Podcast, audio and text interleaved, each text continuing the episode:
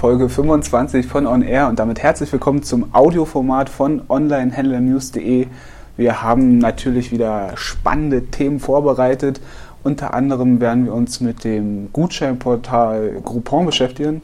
Das Unternehmen hat vor kurzem seine Geschäftszahlen des letzten Jahres präsentiert und damit ja einige überrascht, kann man sagen. Deswegen werden wir uns etwas näher mit der Entwicklung von Groupon beschäftigen. Außerdem hat sich eBay-Geschäftsführer Devin Wennig zur zukünftigen Ausrichtung des Online-Marktplatzes geäußert, was wir natürlich ebenfalls genauestens unter die Lupe nehmen werden. Doch zunächst, wie gesagt, blicken wir auf Groupon. Dafür begrüße ich den Giuseppe an meiner Seite. Giuseppe, ja, vielleicht sollten wir erstmal kurz die Entwicklung in den letzten Monaten anreißen, was da so passiert ist. Da hat der Groupon eher Negativschlagzeilen generiert. Was ist da zum Beispiel passiert? Groupon hat in den letzten Monaten zahlreiche Geschäfte geschlossen. Also in zahlreichen Ländern hat sich Groupon zurückgezogen vom Markt. Also sowohl in, aus der Schweiz, aus Österreich, aus Portugal, aus der Ukraine, nur um ein paar zu nennen. Mhm. Und insgesamt hat Groupon sich eigentlich halbwegs wieder gefangen, also hat weniger Verlust gemacht als in den Vorjahren. Ja, also das ist die aktuelle Entwicklung. Genau, und jetzt hat Groupon halt seine Geschäftszahlen präsentiert und ja, die Anleger waren damit recht zufrieden, obwohl da nicht nur positive Zahlen vorhanden waren, sage ich mal. Genau, die, die Zahlen sind ähm, zufriedenstellend, kann man grob zusammenfassen. Genau, also Groupon hat trotzdem einen Verlust eingefahren und zwar von 56, 46 Millionen US-Dollar. Mhm. Aber dadurch, dass das Unternehmen, also man muss ja wissen, dass Groupon 2008 gegründet wurde, ist es sehr schnell gewachsen. Ähm, es war drei Jahre später, war das Unternehmen 13 Milliarden US-Dollar an der Börse wert. Mhm. Und Ende vergangenen Jahres war es 1,8 Milliarden US-Dollar wert. Also hat extrem an Wert verloren und ist ähm, deswegen für die Anleger eigentlich nicht mehr so interessant, wie es zu Beginn war. Deswegen kann man schon jetzt sagen, dass äh, Groupon zwar im vergangenen Jahr weniger Verlust gemacht hat, aber eigentlich ähm, nur noch ein Schatten seiner selbst ist. Mhm. Trotzdem ging die Aktie zeitweise nachbörslich um stolze 15 Prozent nach oben, hat sich dann ein bisschen niedriger gefangen. Ich glaube, insgesamt war das Unternehmen aber auf jeden Fall zufrieden. Die Nutzerzahlen gingen auch ein wenig nach oben und ja, jetzt waren im letzten Jahr etwa 49 Millionen User aktiv auf der Plattform. Aber das ist nicht alles, was bei Groupon passiert ist, sondern kurz danach kam die Nachricht, dass ja, Alibaba einsteigen wird. Ja, also ähm, genau, das war auch sehr überraschend, dass Alibaba bei Groupon einsteigt und ähm, da, das dadurch gemacht hat, dass es 33 Millionen Aktien gekauft hat. Äh, auf der anderen Seite, wie gesagt, ist ähm, Groupon lange nicht mehr so viel wert, wie es einmal wert war. Aber das Wissen über die Branche hat Groupon immer noch. Und das ist auch das Ziel, was Alibaba hat, warum es in Groupon investiert. Mhm. Und im Prinzip ist es wahrscheinlich aus Sicht von Alibaba jetzt ein sehr guter Zeitpunkt, weil Groupon eben nicht mehr so viel wert ist und deswegen Alibaba nicht so viel Geld bezahlen muss, um das Wissen zu bekommen. Und da Groupon ja aus den USA ist und in den USA sehr viele Kunden hat und sehr viele sehr vielen Städten vertreten ist und Alibaba ja bekanntlich das Ziel hat, in den USA Fuß zu fassen, kann ich mir vorstellen, dass Alibaba von Groupon nicht nur das Wissen über das Gutscheingeschäft haben möchte, sondern eben auch verstehen möchte, wie die US-Kunden ticken, mhm. was für Vorlieben die haben und wie Alibaba halt selbst an die Kunden rankommt. Genau, und musste dafür nicht selbst irgendein Unternehmen oder ein Subunternehmen gründen, sondern ist bei Groupon halt eingestiegen. Nochmal zum ja, aufsteigenden Erfolg in Anführungsstrichen von Groupon. Eine Studie ist auch aufgetaucht, die besagt, dass Groupon auch in diesem Jahr durchaus Erfolg haben könnte. Ja, also es gab ja diese Studie vom Unternehmen Bonago und von der Ludwig-Maximilians-Universität München, mhm. die besagt, dass Gutscheine als Marketingmaßnahme immer noch sehr beliebt sind und vielleicht sogar an ähm, Beliebtheit zunehmen, was natürlich für Unternehmen wie Groupon sehr interessant ist. Aber Groupon ist ja seit 2008 im Geschäft und hat eigentlich andere Sorgen. Also es ist gut, dass die Gutscheine beliebt sind, aber Groupon hat sich ja aus vielen Ländern zurückgezogen, obwohl die Gutscheine dort beliebt sind, weil es ähm, sozusagen mit der Konkurrenz nicht mithalten konnte und weil es viel zu schnell dort eingestiegen ist, ähm, falsches Personal eingestellt hat Und also in einem Artikel, wo es um das Geschäft in, der, in Österreich ging, ähm, hat man gesagt, dass Groupon sich die falschen Mitarbeiter geholt hat und äh, zu hohe Provisionen gezahlt hat, nicht auf die Erwartungen der Kunden in dem jeweiligen Land eingegangen ist. Also deswegen muss man abwarten, ob das für Groupon jetzt so gewinnbringend ist ob es sich da wirklich so um einen Aufwärtstrend handelt, werden wir auf jeden Fall weiter beobachten.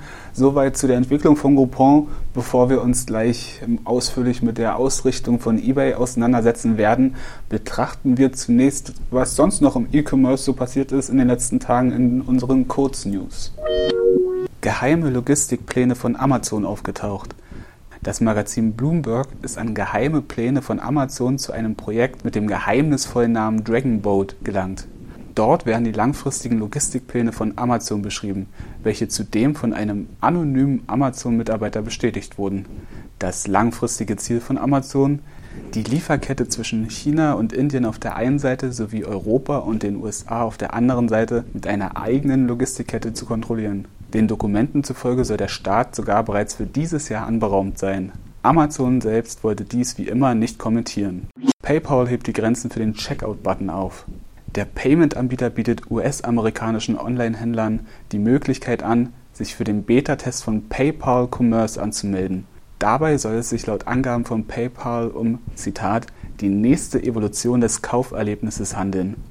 Händler erhalten Zugriff auf ein breites Angebot an sogenannten Contextual Commerce Tools, mit denen der Verkauf über alle nur erdenklichen Medien abgeschlossen werden kann.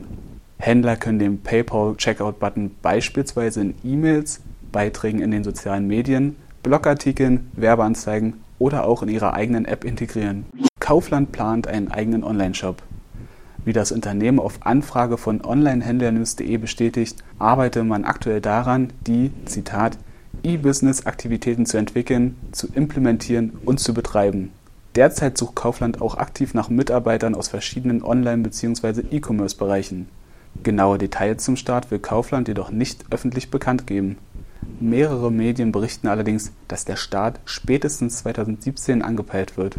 In dem Webshop sollen dann höchstwahrscheinlich neben Lebensmitteln auch Mode und andere Haushaltswaren verkauft werden. Rocket Internet kauft Wandelanleihen zurück und lässt den Aktienkurs nach oben schnellen. Insgesamt will die Start-up-Schmiede Wandelanleihen für bis zu 150 Millionen Euro zurückkaufen. So könnten unter anderem die Zinskosten reduziert werden. Zudem verringere sich das Verwässerungsrisiko der Aktionäre. Das Geld für den Anleihenrückkauf stammt unter anderem aus dem Verkauf von mehreren Lieferdienst-Startups. Der Aktienkurs von Rocket Internet schnellte nach der Ankündigung um bis zu 13,7 Prozent auf einen Wert von 21,75 Euro nach oben. HelloFresh sieht sich auf Wachstumskurs. Das hat der Geschäftsführer Dominik Richter zumindest in einem Interview geäußert. Zitat: Im Moment stehen die Zeichen ganz klar auf Wachstum. Wenn ich bedenke, was wir an Leistungen und Services hinzufügen können, glaube ich, dass wir in jedem Land ein hohes Potenzial haben, auf ein Vierfaches des Umsatzes, den wir jetzt haben. Richter ging außerdem auf das Thema Börsengang ein. Er meint, dass HelloFresh diesen nicht unbedingt brauche. Ob ein Börsengang trotzdem irgendwann doch noch ansteht, wird aus den Aussagen nicht wirklich deutlich.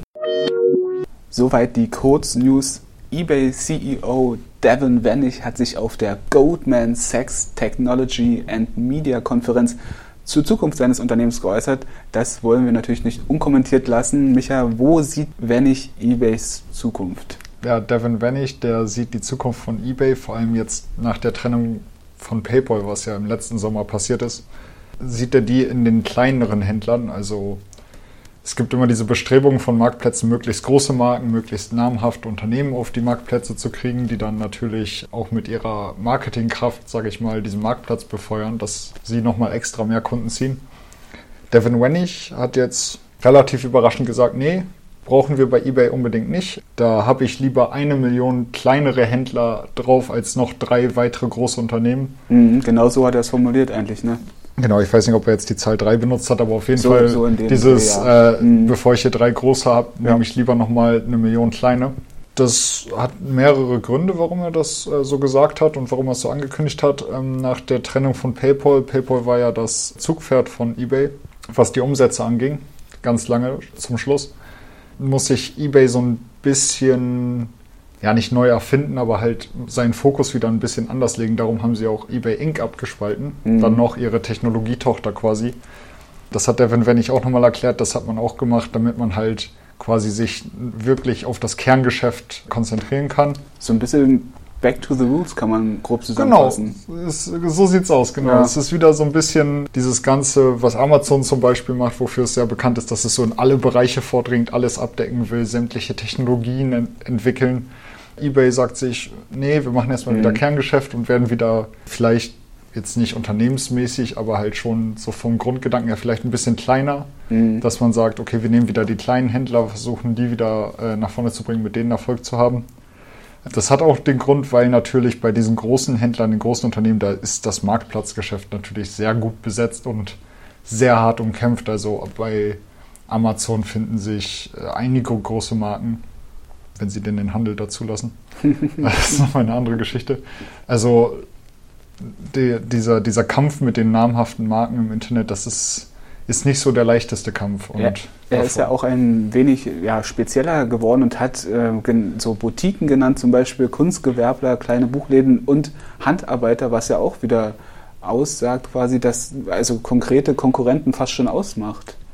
Das ist genau dieser Punkt, äh, diese Boutiquen und diesen Kunstgewerbler, ja, da gab es auch, hat man vorher schon gesehen, gab es Entwicklungen bei eBay, dass man gesehen hat, okay, sie versuchen es da so ein bisschen, sie hatten so diese Collections hießen die, glaube ich, oder auch so spezielle Shops mhm. schon für wirklich dieser, wie hieß der noch? Es gab so einen Made in USA Shop, so mhm. ähnlich. Mhm. Da haben sie dann wirklich Sachen, handgearbeitete äh, US-Waren. Das war alles ziemlich niedlich.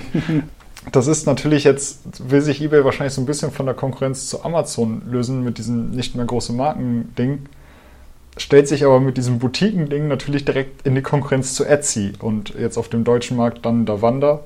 Und auch ein bisschen Handmade at Amazon. Also, das natürlich auch, da hat Amazon ja. natürlich auch sein Konkurrenzprodukt direkt in den Startlöchern. Ja, wer hätte das gedacht? Ja, also ich verstehe schon die, die, diese Begründung, dass man natürlich jetzt sagt, okay, wir müssen uns neu erfinden und die größten Erfolge können wir mit den kleinen Händlern haben. eBay ist ja auch sicher, zumindest vielen, die, ich will nicht sagen, ein bisschen älter sind, weil ich leider auch dazu gehöre, aber ist halt vielen sicher noch als das Auktionshaus im Internet bekannt, auch wenn sie ganz lange Zeit immer dagegen äh, gesagt haben, nee, wir sind jetzt ein Online-Marktplatz und kein Auktionshaus mehr. Da haben sie in, an Redaktion auch schon mal so einen kleinen netten Comic geschickt, wo äh, das nochmal dargestellt wurde, dass man jetzt ein Online-Marktplatz ist. Also ich verbinde mit eBay auch immer noch ganz äh, relativ stark dieses, okay, da sind kleine Händler, das sind vielleicht auch viele private Verkäufer, aber halt jetzt auch wenn es der Fall ist, aber es sind jetzt nicht nur Mediamarkt und Saturn, um mal zwei Marken zu nennen, die zum Beispiel auch Shops auf Ebay haben, mhm.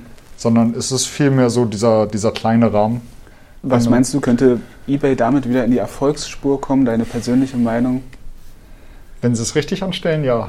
Das wird halt die große Frage. Also auf unseren Artikel, den wir auch dazu hatten mhm. zu diesem Thema, da äh, gab es natürlich, wie es oft ist bei eBay, weil eBay ist natürlich auch ein großer Marktplatz für Händler, viel Feedback teils gemischt, aber es geht auch schon sehr stark in die Richtung, dass die Händler da auch glauben, ja, wenn eBay das machen will, dann müssen sie aber auch bitte auf die Händler hören und müssen denen entgegenkommen. Also da äh, wurde auch einiges gesagt, was man nicht unbedingt zitieren möchte. Mhm. Aber ja, also, also die Unzufriedenheit, die ist da schon sehr groß, mhm. weil da wird dann der, der Handel durch irgendwelche Vorschriften erschwert, die's, die die Händler nicht verstehen. Und oder da wird dann auch gesagt, dass Devin Wennig, das ist ein schöner Plan, den er da hätte aber er wüsste gar nicht, wie, wie es quasi auf der untersten Ebene in seinem mhm. Unternehmen eigentlich aussieht. Und das sind nun mal die Händler, die das Unternehmen auch hochhalten.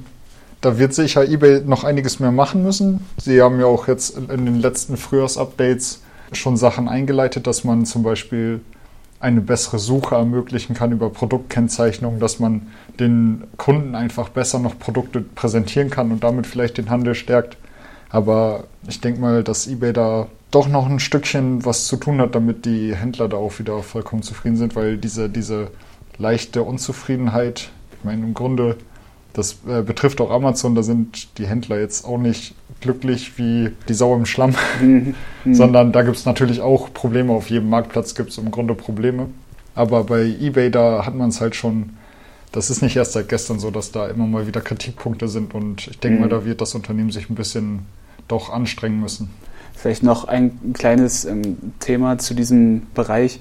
eBay hat auch geäußert, oder wenn nicht besser gesagt, dass sie in diesem Jahr wieder mehr Investitionen tätigen wollen. Nicht so wie im letzten Jahr, sondern ja, also verstärkt äh, Unternehmen übernehmen wollen.